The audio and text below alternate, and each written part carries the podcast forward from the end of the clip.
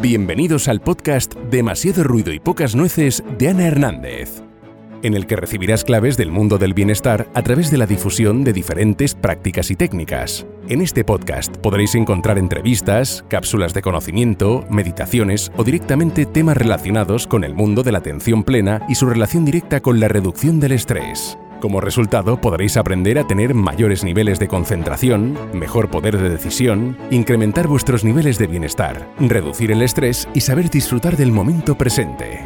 Muchas gracias por estar ahí. Empezamos.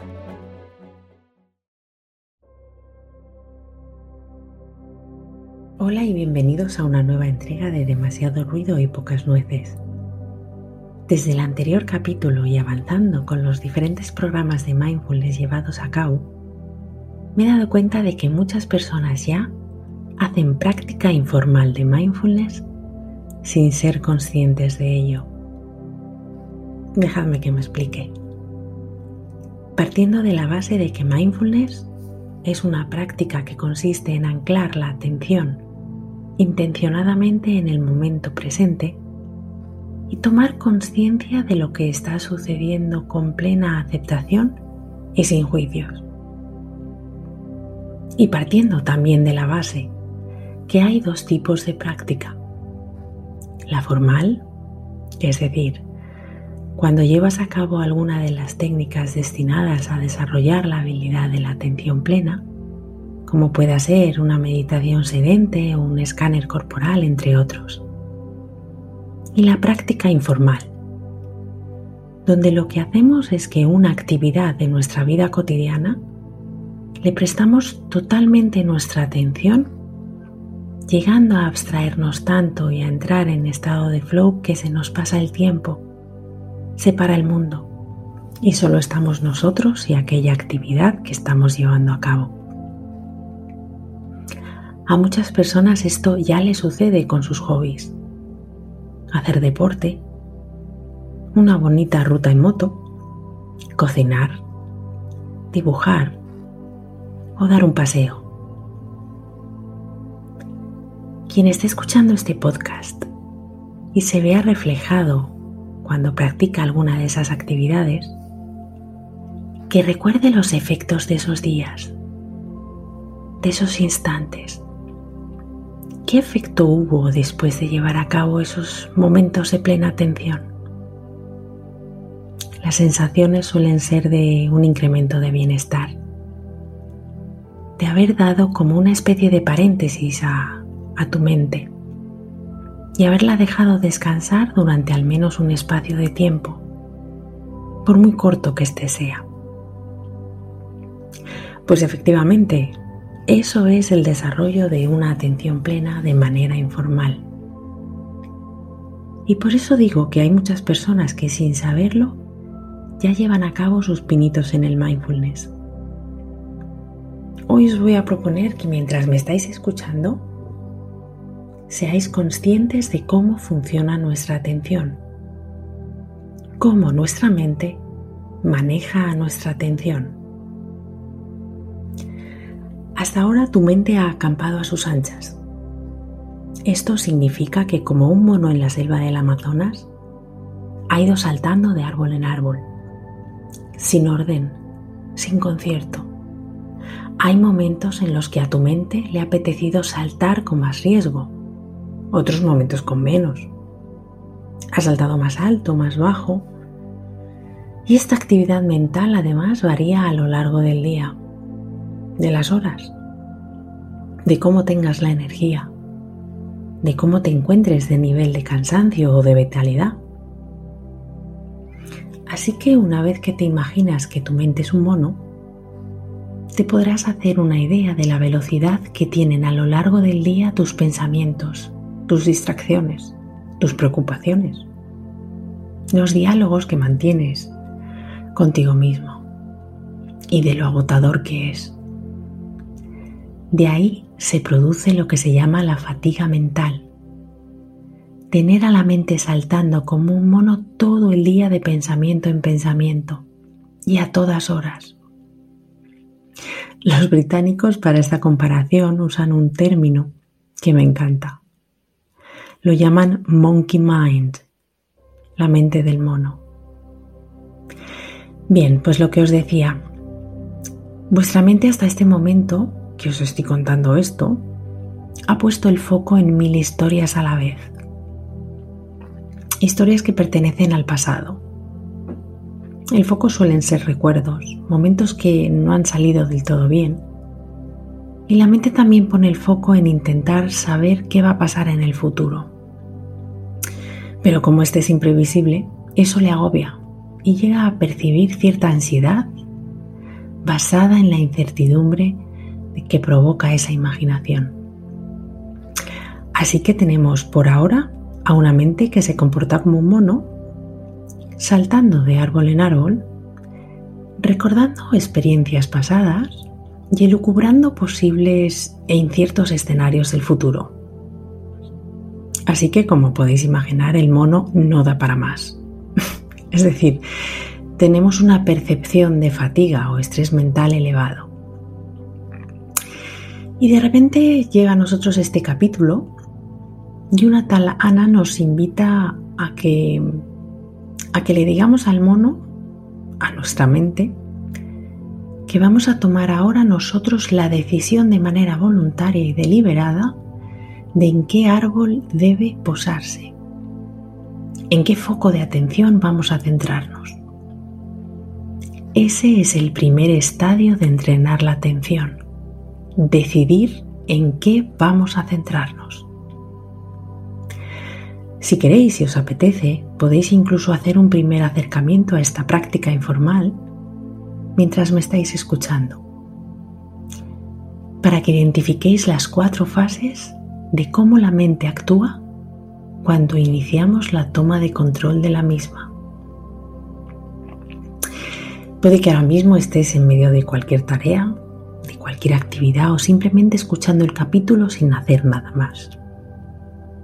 Sea lo que sea que estés haciendo, te propongo que aterrices tu atención sobre aquello en lo que te encuentres ahora mismo poniendo el 100% de tu atención en un punto en concreto. No es necesario que estés sin moverte. De hecho, por lo general esto a la mente incluso la pone más nerviosa. Así que decide en qué vas a centrar tu atención. Diciéndole al mono que se va a quedar durante un ratito haciendo esa misma tarea con toda tu atención puesta en ello.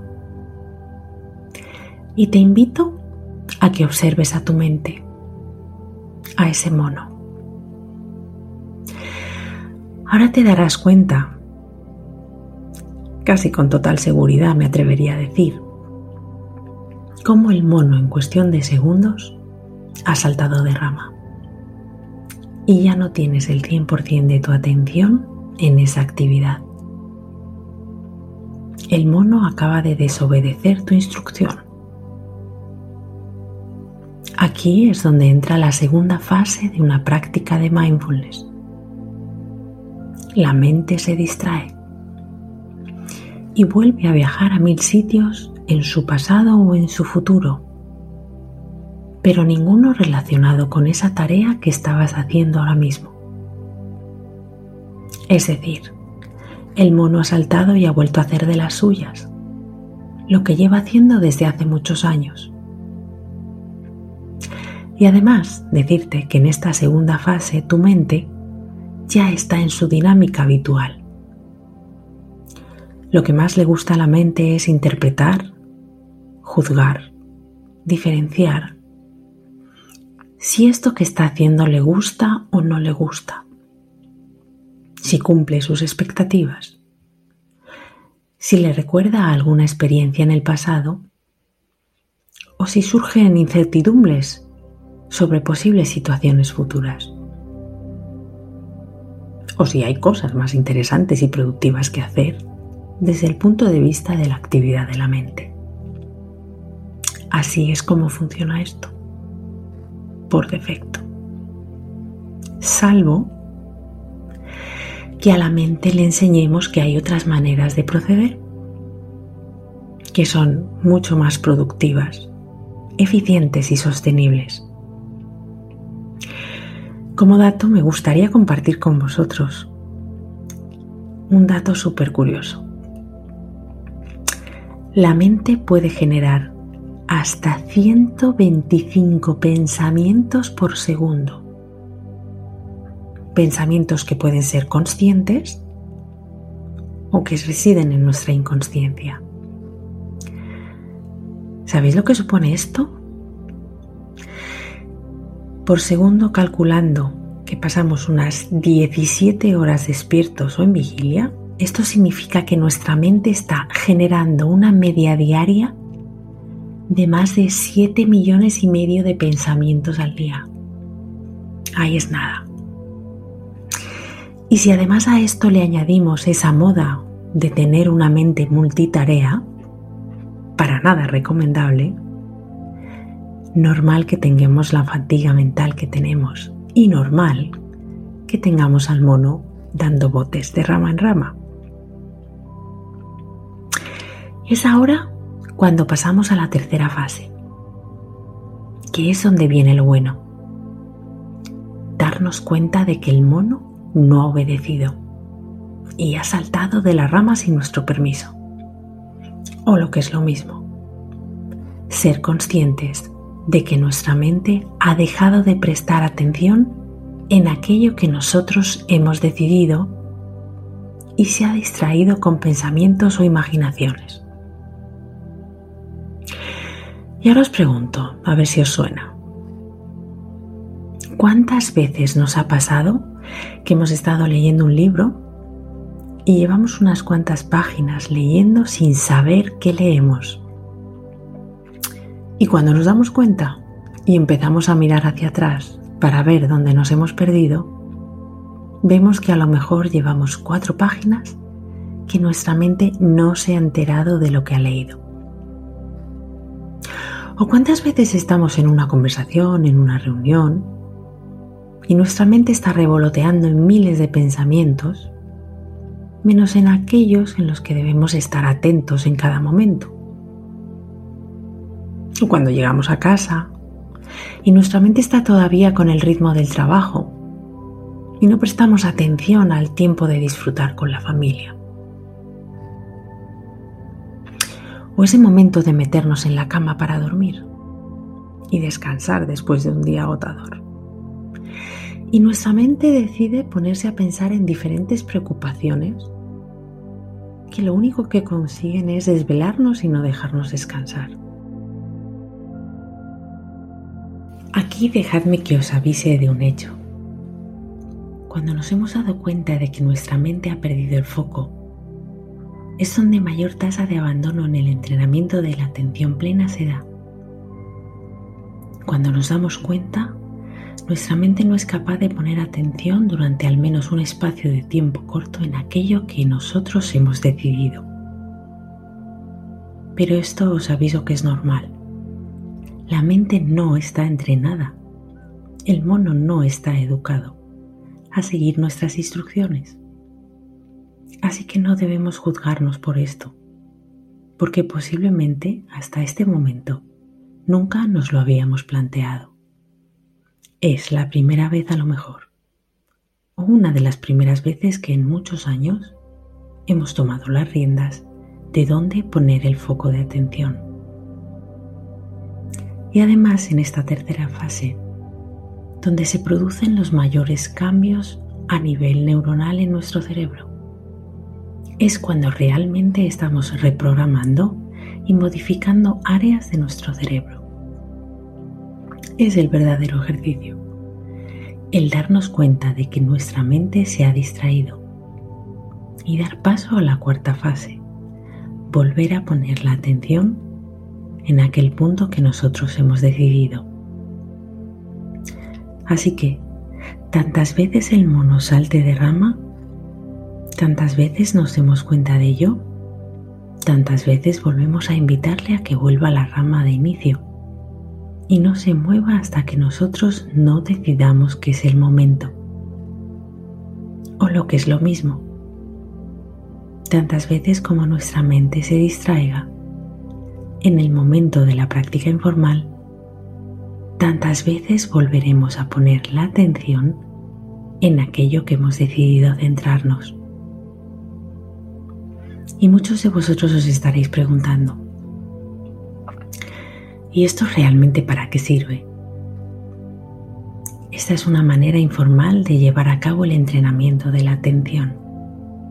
La neurociencia ha demostrado que allí donde situemos nuestra atención, el modo en que lo hagamos, los pensamientos que tengamos, son elementos que pueden cambiar la estructura física del cerebro, así como modificar cientos de procesos biológicos en el cuerpo, entre ellos los provocados por la fatiga y el estrés. Se dice que para que una persona esté sana, debe cuidar su salud física, emocional y mental. A lo largo del día estoy segura que pasáis varios minutos dedicando a mejorar vuestra condición física y vuestro aspecto. Esto incluye cuidados como hacer deporte, cuidar la nutrición, pero ¿qué te parece dedicar unos cuantos minutos a tu cuidado mental? ¿Acaso el cuidado de tu mente no merece que le dediques una práctica de atención plena diaria de apenas, vamos a poner, tres minutos? Donde tres minutos en un día que pasamos de media 17 horas despiertos supone el 0,3% de un día. Es decir, 0,3% de nuestro día dedicado a cuidar nuestra mente. Así que pregúntate, ¿puedo dedicar tres minutos al día a mejorar mi salud mental y ayudar a que mi mente sea más eficiente? Sin perder de vista, ojo, que a través del entrenamiento de la atención, con ejercicios tan simples como el que hemos trabajado hoy, Estamos equilibrando no solo la mente, sino también estamos equilibrando nuestro nivel emocional. Y aquí va mi propuesta antes de acabar el capítulo de hoy. Elige una actividad de vuestra vida cotidiana que suelas hacer de manera automática. Que tu mente se la sabe de memoria y suele dejar al mono saltar y saltar. Pero esta vez vamos a tomar el control del mono, de nuestra mente. Da igual aquello que decidas como punto de atención. Es válido cualquier ámbito. Puede ser tu trabajo, tu tiempo libre, tu tiempo en familia, pareja, amigos o solo contigo. Mi sugerencia es que sea una actividad que no requiera demasiada concentración para ponérselo fácil a la mente. Y para empezar con esta práctica informal podemos poner, como hemos dicho, tres minutos. Posiblemente pensaréis, con tres minutos no va a ser suficiente. Y aquí os digo, es un comienzo. Y que por muy poco que parezcan tres minutos al día, ya es un aviso para nuestra mente de que las riendas de donde debe focalizarse deben ser regidas por nosotros y no por su libre albedrío o su criterio. Así que cuando, continuando con mi sugerencia, durante esos tres minutos que llevéis a cabo el entrenamiento de vuestra atención, os invito a que observéis cómo se van sucediendo las cuatro fases que hemos comentado en el capítulo de hoy. Recordemos, primera, decidimos de manera voluntaria poner el foco de nuestra atención sobre alguna actividad, objeto o mismamente nuestra respiración, hechos que sean reales y estén presentes en ese momento. Segunda, nuestra mente tenderá a distraerse. Recordemos, es normal, todo está bien, es su comportamiento habitual. Tercera fase, nos daremos cuenta de que nuestra mente se ha distraído. No importa si nos damos cuenta más o menos pronto o tarde, no pasa nada. Lo importante es que si tienes pensamientos críticos o que te distraen durante tu práctica, limítate a observarlos, sabiendo que por el hecho de observar los pensamientos ya estás realmente haciendo la práctica. Y cuarta y última fase. En el momento que nos demos cuenta que nuestra mente se ha distraído, de manera tranquila y amable, sin juzgarte, vuelve a poner el foco en aquello que has decidido al principio de tu práctica. Eso es todo. Tres minutos al día. Y antes de despedirme, hasta la siguiente entrega, me gustaría repetiros una cita que no me cansaré, pero que considero que es bueno que la tengamos presente. Como decía don Santiago Ramón y Cajal, cualquier ser humano, si se lo propone, puede ser escultor de su propio cerebro. Espero que el capítulo de hoy os sea útil. Al menos yo lo he preparado con mucha dedicación y muchísimo cariño para que así sea. Y recordad que cualquier consulta que queráis compartir conmigo o duda, tenéis la posibilidad de escribirme un mail a hola.anahernandez.m de Madrid y de España o a través de mis redes sociales.